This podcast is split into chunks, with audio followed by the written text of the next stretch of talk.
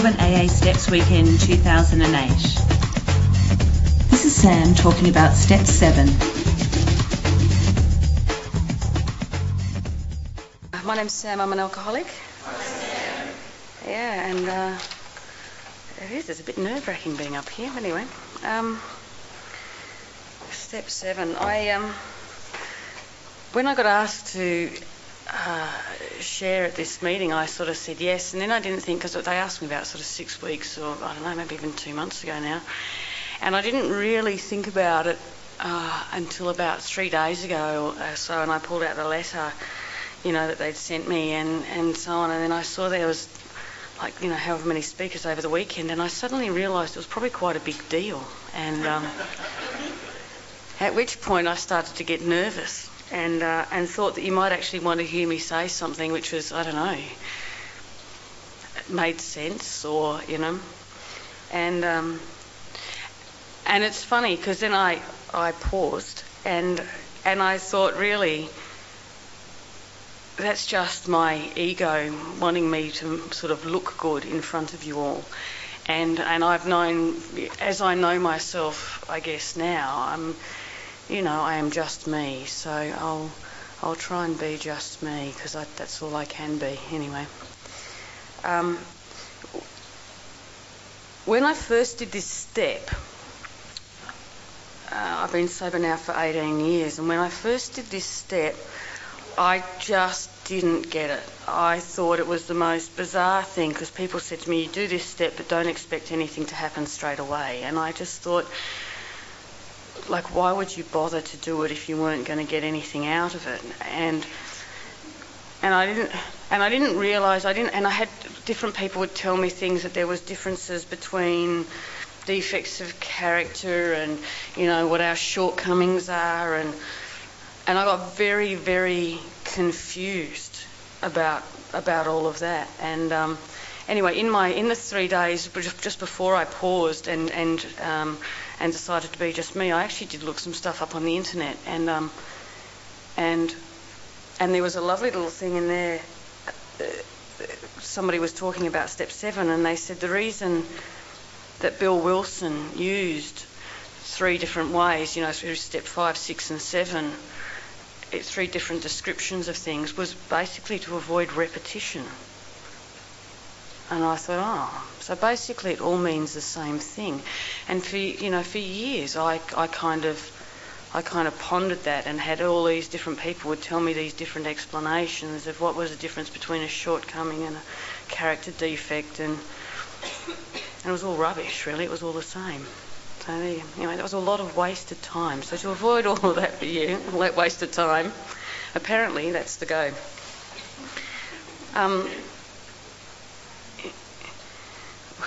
when I, I, I think now, in hindsight, you know, when I'm, when I think about what this step means to me, it's really, it's been an unfolding, and, and I would say now it's probably, it's, I never understood the significance of this step when I first sort of started taking it, and, and now I would say that it's a step that really allows me to feel so much more comfortable within my own skin because I only have to be me, you know. Um, and I never understood why it was that when I did this step, things didn't just instantly get taken away.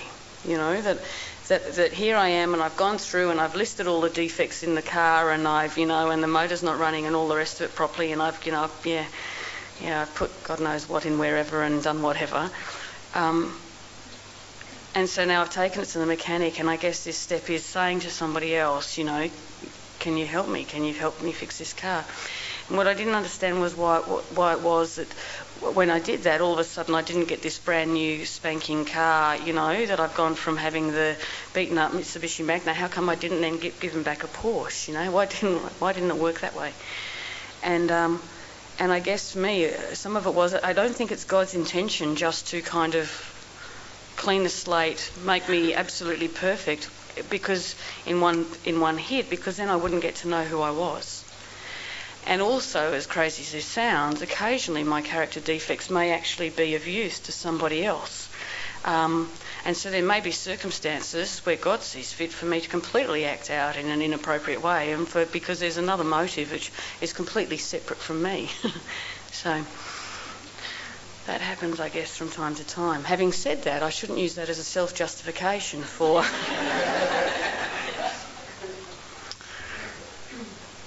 for which actually self, um, um, I'd have to say, um, self righteous anger would be when I think about, you know, in terms of character defects and so on, I, will come back to it, but I reckon um, justified anger has probably been one of the hardest that I've had to deal with, you know. Um, maybe I'll talk about it now. Um, while I think about it.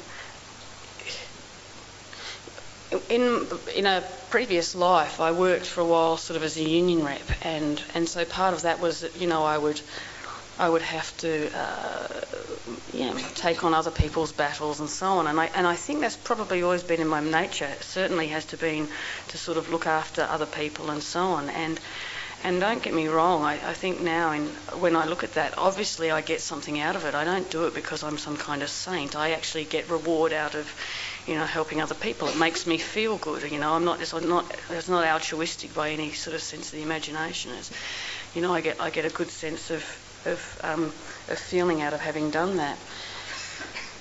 And and sometimes in the midst of doing that, whether I'm doing it for others or you know if I'm fighting a battle, even if it be for myself, and it could be about anything, it could be about the environment, it could be about whatever it is. I can I can really get self-righteous, really. And and what I had to learn was there's a difference between, I guess, standing up for yourself or standing up for a principle or something, and there's a difference between carrying somebody because they've got so far up their nose, their feet are resting on your chin. Do you know what I mean? Like if I'm carrying that around, if I'm carrying somebody around and I've got that, and it's then bordering into resentment and, and so on, then that's not doing me any favours.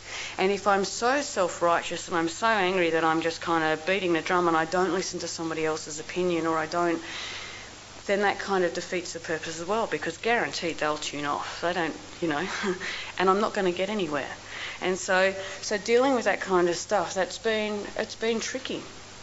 And some of that has been to learn how to pause, and you know, and some of it has been to learn to try and offer up and think, well, what is God's will in this situation, not just what is my own will, and so on.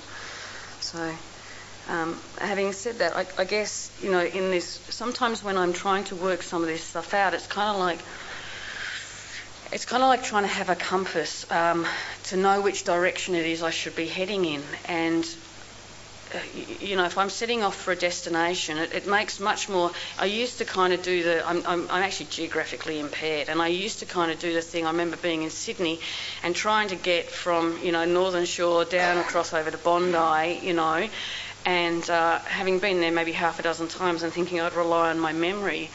And, uh, and the last resort ever was to pull out the map and have a look. And I can tell you, you know, it was this really convoluted path. It was kind of interesting. Um, you know, you got to see a bit of extra scenery and so on along the way, but it took a hell of a lot longer. And it would have just made sense if I'd sort of had a look at where was I trying to get to, uh, you know, as my destination, I guess. Now, in step seven, there's a step seven prayer, which I guess is almost like that gives you the direction of north, if that makes sense. Um, and I'll, I'll just read it out now. So it is My Creator, I am now willing that you should have all of me, good and bad. I pray that you now remove from me every single defect of character which stands in the way of my usefulness to you and my fellows. Grant me strength as I go out from here to do your bidding. Amen. And that's a nice one. And what it does is it, I guess for me, is it is it takes me a little bit out of the picture and it starts to give me a bit more humility about where it is I'm trying to head. Um, there's humility, I guess, in the asking for help. Um, and there's also a balancing out that it reminds me because you know as an alcoholic I'm, i can be extremely self-centered and um, and I guess you know all of a sudden then it starts it starts me thinking less of myself and more of others. And um, um, there was a nice one on the internet the other day I read, which is um, humility is not thinking less of yourself; it is thinking of yourself less. And I and I thought that was nice. It was um, kind of summed it up. And as a, a, true alcoholic, I always want to know what am I going to get out of this? What, what's it going to mean to me? You know, there's got to be you know, because I am self-centered, I want to think, what is there going to be some benefit for me, you know, and um, And Mother Teresa talked about it, and she said, If you are humble, nothing can touch you, neither praise nor disgrace, because you know who you are.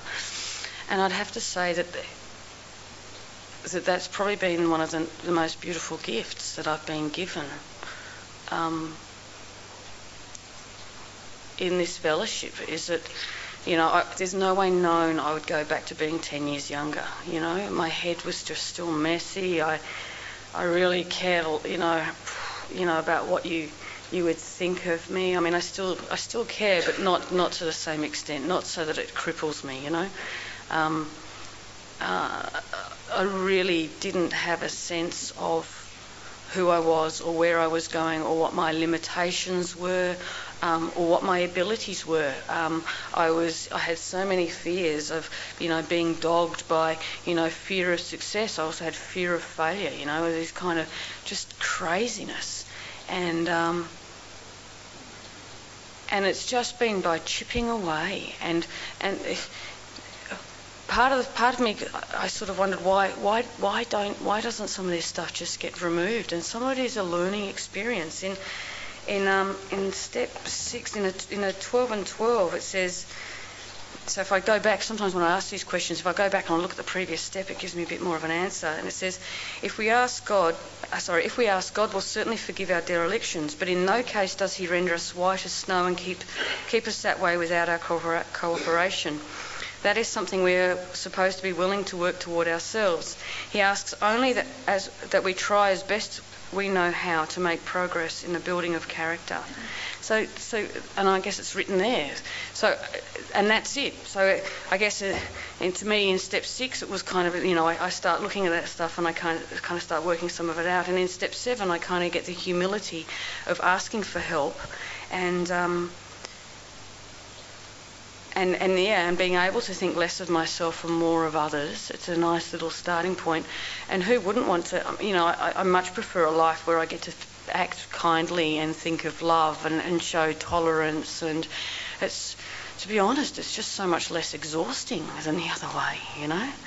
Um, and there's lots of defects. I, have got sort of a bit under five minutes left. There's lots of defects. There's, you know, that I've that I've had to deal with. Um, and in the big book, you know, like sloth this morning, I, I really could have got into sloth this morning. Uh, you know, I was under a nice warm doona.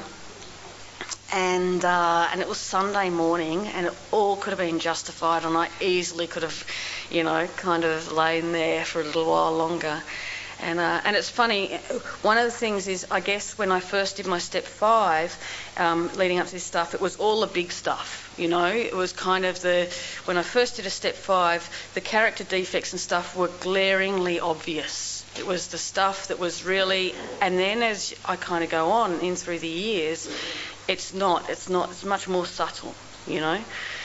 I know when not to say something really inappropriate, telling somebody to stuff off, or you know, in that kind of you know indignation and self-righteous anger. I, I know that's inappropriate. It's the smallest kind of seething, kind of just you know infiltrating stuff. You know, the lying there on a Sunday morning thinking I'll just press snooze one more time. You know, that's the when I know that I should be getting up. That's the, you know, that's kind of the, the sort of I guess where I am now in terms of working this stuff when I went through uni, I learned so much about procrastination. If you want to know about procrastination, truly an expert. You know, when I've got to study for a head and neck exam, and you know, and I'm and I'm meant to be doing, you know, you know, the pathways of bloody cranial nerves and God knows what, I can go and clean my car, which I haven't done for five years. You know, I can and uh, I became an expert at washing up as opposed to studying. I, there's countless lists of things, and it sounds funny, but when it came to procrastination, one of the things I had to learn to do was actually to slow down and to pause and write little lists out. And it's funny that even if I started with the smallest thing on that list, how quickly things started ticking off, you know. So when I was studying, even if I just thought I'm just going to learn this, you know, particular one thing, then the next thing I'd know is I'd been sitting studying for five hours, and I could have procrastinated for two to get there, you know. Um, fear always infiltrated my life and and still does from time to time. but nowhere near the crippling fear that I had when I first came in here. I would shy away from leaves on trees. I mean, just ridiculous stuff. And it's been funny that my fears have changed over time as I've had new experiences and so on. Like, literally, uh, when I first came in, I think I only ever was really fearful of failure. And, and as I've become successful, I've had fear of success. You know, it's funny, I never worried about losing anything when I didn't have anything to lose. And this fellowship has given me has given me more than I ever dreamed of, and more than I ever ever would have asked for. I, I came here to get sober, and I've and I've been given, you know, I've been I've been given oh a life really. Um, I know now what it is, what unconditional love is. I know what I know what it is to feel secure. I know what serenity is. You know, this is this is one of those steps that really, I guess, started to give me serenity. You know and um, yeah, and yet insidiously fear of success crept in as I got and I started worrying about what I would lose or what would happen if I didn't reach my full potential. It's fun, isn't it? You can get these new things and. Um, and as my life has gone on, I've, I've, had lots of different, you know, over 18 years it's changed. You know, I've been through sort of initial recovery, I've been through studying, I've been through, you know, working for people, I've been through owning my own business. I've just gone back now and I'm doing some teaching. You know, it's changed. And every time there's change, you know, I have new things that come up. And I get to go and I get to redo this stuff and try and work out what it is and why I'm feeling uncomfortable and, you know, and that kind of stuff. And, um, and try and work out a little bit about what God's will for me is. And, and I know today that it isn't driving a car, you know, a million miles an hour, sort of randomly through the streets of Sydney. um, to follow on from Paul's, I know I know now that there is kind of a direction, and um, yeah, and for that I'm very very grateful. Thank you.